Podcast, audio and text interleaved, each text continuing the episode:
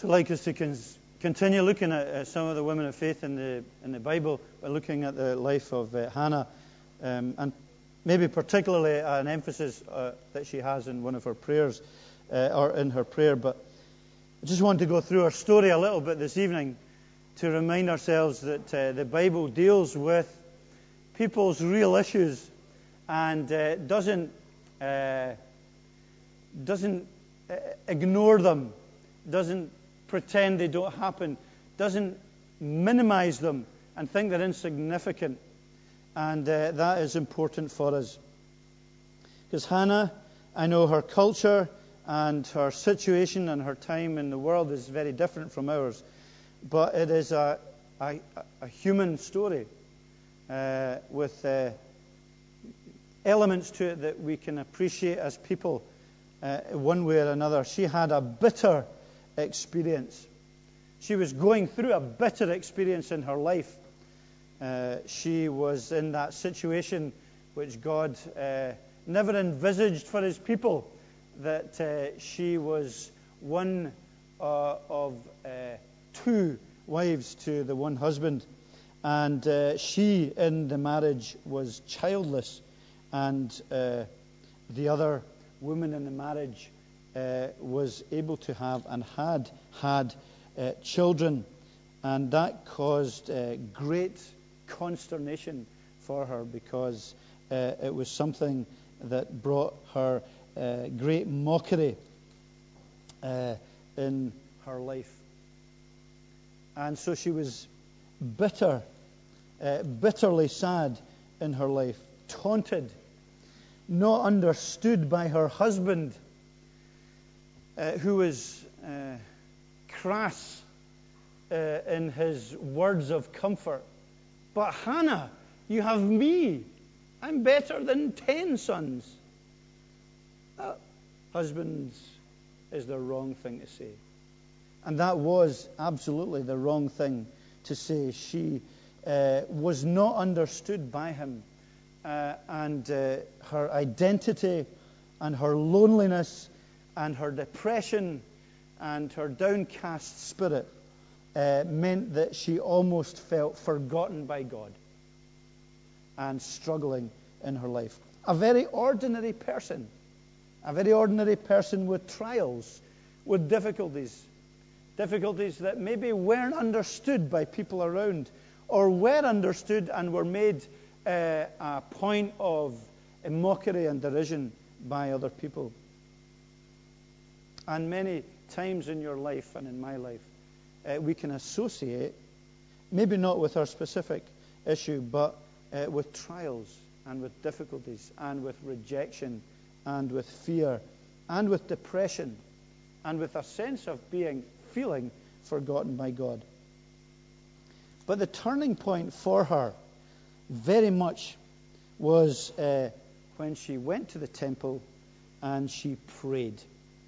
She took these concerns, she took her bitterness of soul, her weeping, her struggles, her difficulties, she took them to the Lord in prayer. And she spoke to Eli, prophet. She spoke to him. Um, she was praying so fervently and so passionately and so emotionally. He thought in chapter 1, verse 13 and 14 that she was drunk. And she said, I'm not drunk. I'm, I'm, I'm pouring out my heart before God. He explained, uh, she explains to Eli what is the issue. And uh, Eli says, Go in peace, and may the Lord God of Israel grant you what you have asked of him. And at the same time, she made a vow uh, to God that if God answered her prayer, that uh, this child that she would bear would be given back to the Lord. She wouldn't keep him in the home. He'd be given back to the Lord and would serve the Lord in the temple all his days. And of course, that became the case with Samuel. And in so doing, making this vow before God, a free will, voluntary act of surrender, where she took what she wanted most in life and said, I am willing to give that up to God, and I'm willing to give that to God in service that is where she found her peace And that indeed is where she found uh, answers to her prayers. Her willingness not to allow that, embitterness, uh, that embitterment to continue, not allow that to become remain the source of her being, to remain her identity or her lack of identity, but to hand it over to God and to say, You have this child. If I receive this child, you have him. That made a huge difference in her life. It was a vital turning point. Now, probably all of us in our lives have different issues, maybe around relationships, maybe around children, maybe around people, maybe around other things, spiritual concerns. But there are always, and, and it may be that we're embittered by them. There's always a vital turning points in life. Very important, significant, vital turning points. And I wonder what it will be in yours and what it might be in mine. Are we going to be those who take these bitternesses and these troubles and turn away from God? Or do we turn like uh, uh, Hannah here? Do we turn towards God? And at the same time, do we speak to another believer in the way that she was able to speak to Eli and uh, unburden herself uh, before uh, him? And are we able to vow in our lives that whatever it may be that is our burden, uh, our, our, unanswered prayer, our greatest longing, uh, can we make the same vow to uh, commit our lives to God in Christ and give Him everything and leave these issues with Him? Because uh, Matthew 16 uh, 26 just reminds us of that challenge uh, that we are given by Jesus Christ Himself, where He says, Whoever wants to save his life will lose it, but whoever loses his life for me will find it. What good is it for a person to gain the whole world and lose their soul? So there's that same sense in which we need to vow before God that whatever it is that is embittering us or um, in which we are finding our identity outside of Christ, we are able to take that and leave it with Him and say, I leave that with you and I give you my life and I die in order to live. And I give in order to be given. And I uh, leave it there. That great will of giving it all over uh, to Jesus Christ. And that is uh, a hugely significant, important thing. As is also, I believe, speaking to other people about that and speaking to people in the body of Christ. As in this very kind of symbolic way, uh, she spoke to Hannah, spoke this representative of God. I think we have a, a responsibility and a privilege of speaking to others, unburdening ourselves to others not just to God, about our greatest needs.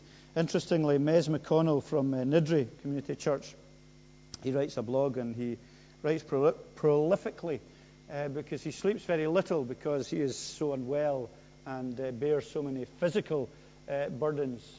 Um, but he thinks a lot and is able to write uh, when he's unable to sleep.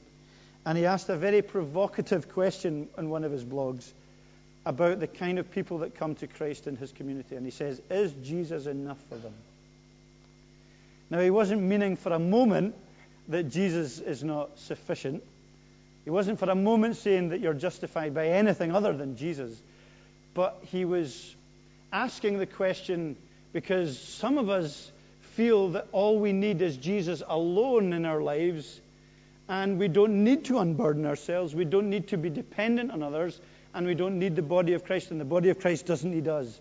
But Jesus is the head of his church, and the church is his body, and he chooses to use his body to enable Christians to be transformed and to grow in grace and to mature. In other words, if there's someone with deep social and psychological and spiritual needs and they come to faith in Jesus Christ, do we say, well, that's fine, that's them done, They're, God's healed them?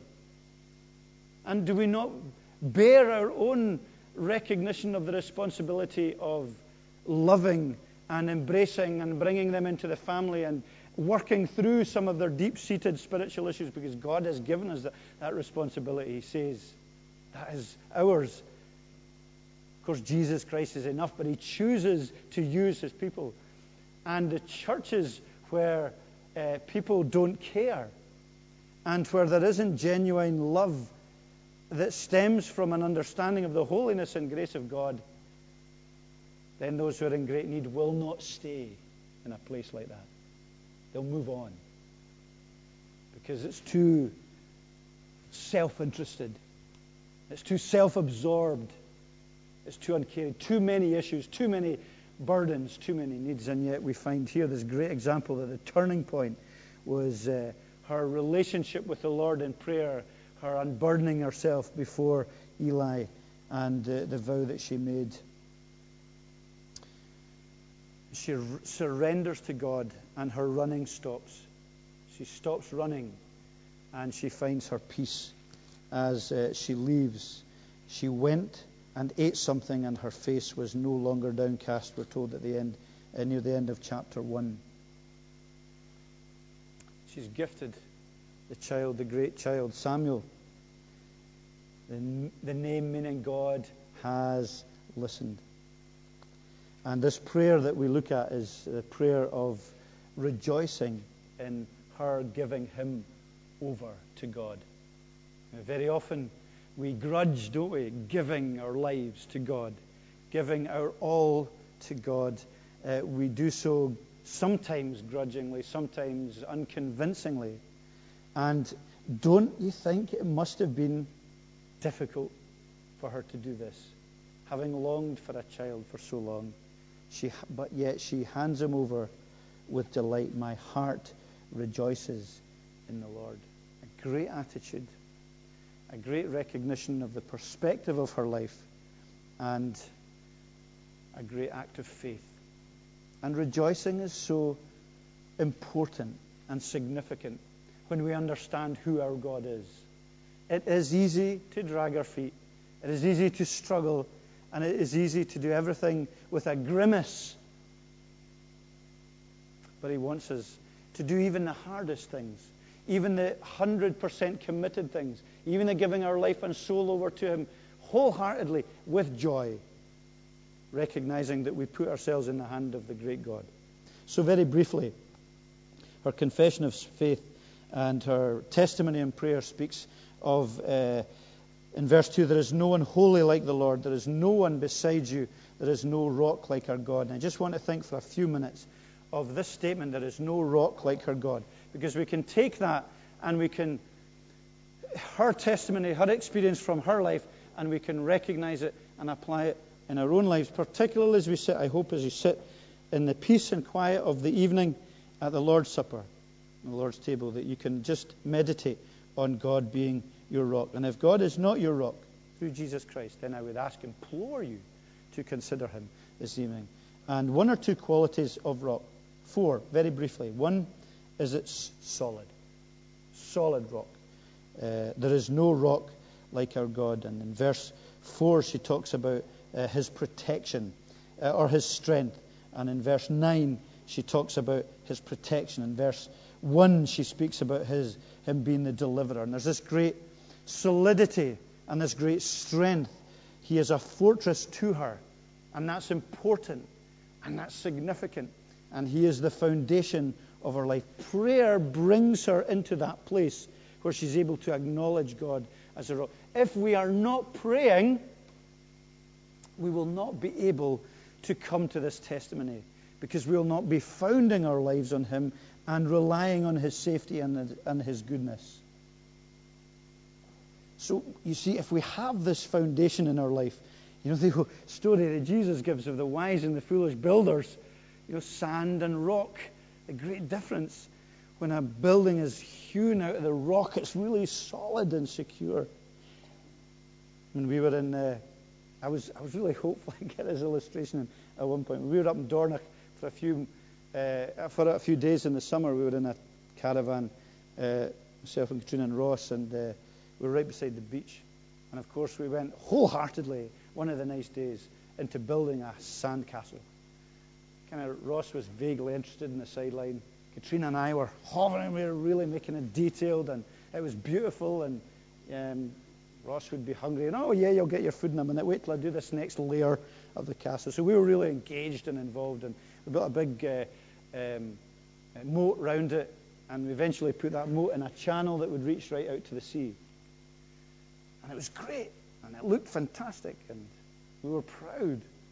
And then, of course, very obviously, but the sea comes in and it comes in the channel and it just so quickly undermines uh, the sand. And we, we stood there. I think Ross was probably, by this stage, utterly bored. Uh, in fact, he'd given up in a rage and gone up to the caravan. But maybe two hours later, we had stood watching the whole thing completely disappear as the tide came in. And it, it's just such a powerful reminder of what Jesus was speaking about in terms of the foundation we make in our life. And God is this great, solid, this eternal rock. So that when the, when the storms of death, when the storms of trouble, when the storms of what we regard as unanswered prayer, when the storms of um, bitter experience hit us, we've got this rock on which we have founded our lives. My rock. It's a, a great prayer and a great illustration, a solid rock. Also, this great permanent rock. Isaiah 26 says, Trust the Lord forever. For the Lord, the Lord, he repeats, is the rock eternal. It's great that it becomes a very strong name that's given to God in the Bible. The rock is the rock eternal. Uh, it really is like this morning as we were speaking about the preeminence of Jesus Christ. There's this gravitas, there's this reliability, there's solidity about the permanence of the Lord uh, Jesus Christ in our lives. Uh, things in our lives that are per- we think are permanent are important, aren't we? As children, we like the permanence of our parents. They're always there. They're there when we come home from school. And it, it, it's why it's so difficult for us when that isn't the case. When they're not there for us. Lose parents at an early age, or there, there's dysfunction within the family, or there's separation and divorce. It's difficult for us because we are hardwired just to see them and to know they're there and to know they're part of our lives. And yet here we have this wonderful God who is a permanent fixture as we put our trust in Him, who we make our life at no rock like our God. We're mooring, I think I mentioned this before, you're mooring a boat. You want to moor it not to another boat of the same size. When the storms come, they'll both be battered. You moor it to something solid that's on the land that's always going to be there. It's permanence when you're struggling. Difficult. Consider him uh, this evening at the Lord's table. But the third thing about rock, and uh, a good thing about rock, uh, that we're reminded of in Job 28, is it's full of surprises. Oh, Hannah had found that out already. God is an amazing God.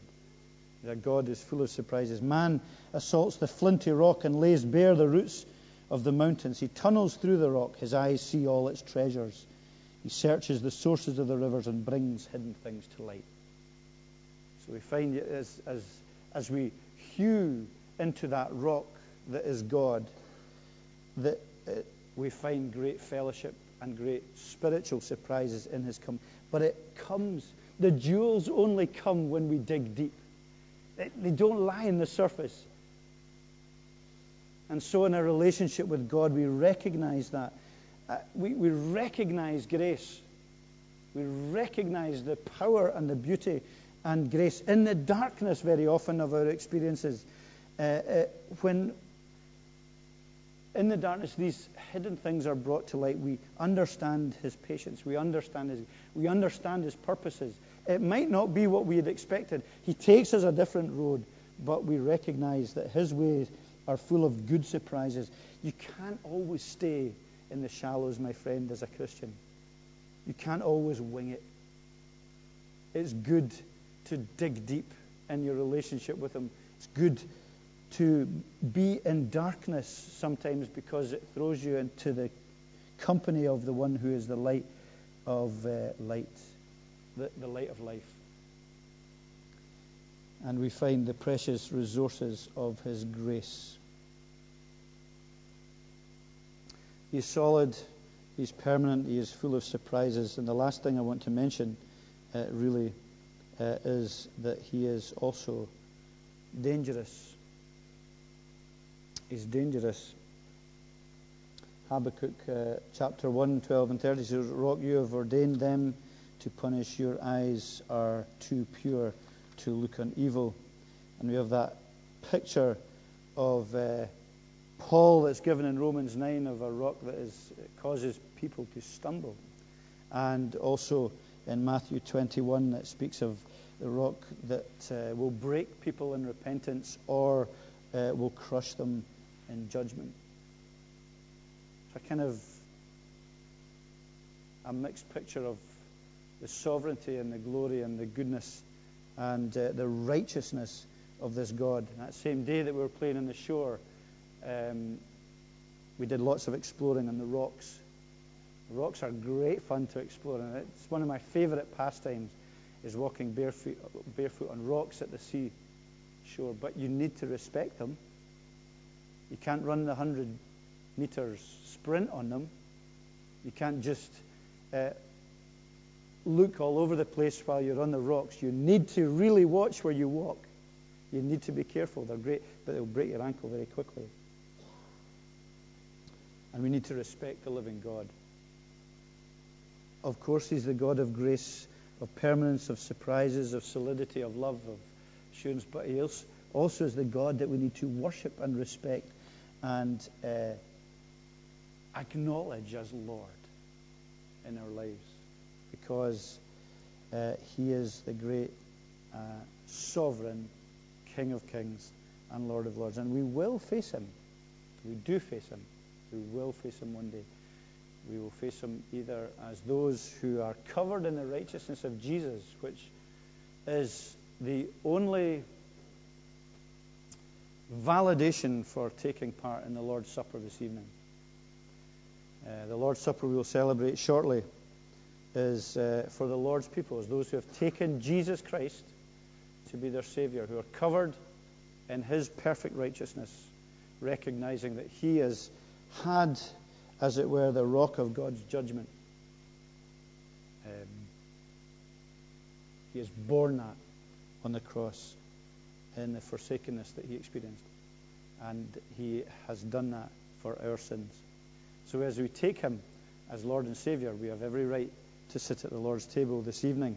And uh, it is not the free church table, it is the Lord's table. It's an open table for all those who know, uh, have professed, and have taken the Lord Jesus Christ as their own. And if you're visiting this evening and uh, you belong to Jesus Christ, uh, you trust Him as your Savior, and you're a member of another Christian church, then you're very welcome to participate. If you're not, uh, then please don't take part. Uh, don't be embarrassed by that. Pass on the bread and the wine when it comes. Uh, but until you've made your peace with God, the Lord's table is not for you uh, to participate in.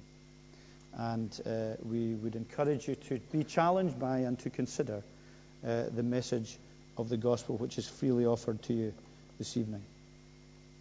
So let us rejoice in this confession of faith by this very ordinary woman with very ordinary but very real desires. Uh, but in her putting God first uh, was uh, filled with a sense of fulfillment and belonging and testified with great joy. And may it be that we will rise from the table tonight and testify with great joy of being a Christian. It's so often a burden, isn't it? We're so often struggling. And, but may it be that we, we rise with joy and share our faith. You know, Murdo and Kate were talking about Porterbrook and how we can share our faith uh, as we learn more and as we live uh, with a greater knowledge of Christ and grow in confidence with sharing our faith. I think it's one of our greatest needs throughout the church. We're not relying on ministers to to transform churches. we're a people of the book, and we're a people of Christ, and we recognize the opportunities and the privileges we have to share the gospel with other people who don't know Jesus outside of here. When was it that we last wrestled in order to do that? Wrestled with God. When did we take our bitternesses to Him and leave them with Him in faith and in trust? When were we in the darkness, hewing out grace and seeing answers that we could never have dreamed of? May it be that we can give over all that burdens us into the hands of the great God uh, who we serve, and we will receive more back than we could ever dream of. However, He chooses to answer that prayer. Amen. Let's uh, pray um, briefly. Lord God, bless us as we uh, consider your word and as we consider also now uh, the sacrifice of the Lord Jesus Christ on the cross of Calvary uh, for us. We thank you, Lord God, that uh, that historical and historic act uh, in time and space uh, reverberated throughout eternity. And his cry on the cross of it is finished is a cry that we can rejoice in and take comfort from this evening. As we sit at the Lord's table together and as we uh, share the bread and the wine, uh, may we do so reminding ourselves that this is your gift, that you have given the sacrament to us, and it is for our good and for our blessing. We thank you for the bread and the wine uh, that uh, have become symbols of uh, your body shared uh, and your uh, blood poured out on our behalf. And we ask that we would recognize that in your giving of life, we receive life. And in your death, we receive uh, the forgiveness and the sting of death removed. And may that be important as often as we remember it uh, until you return. So help us, God, and bless us in Jesus' name. Amen.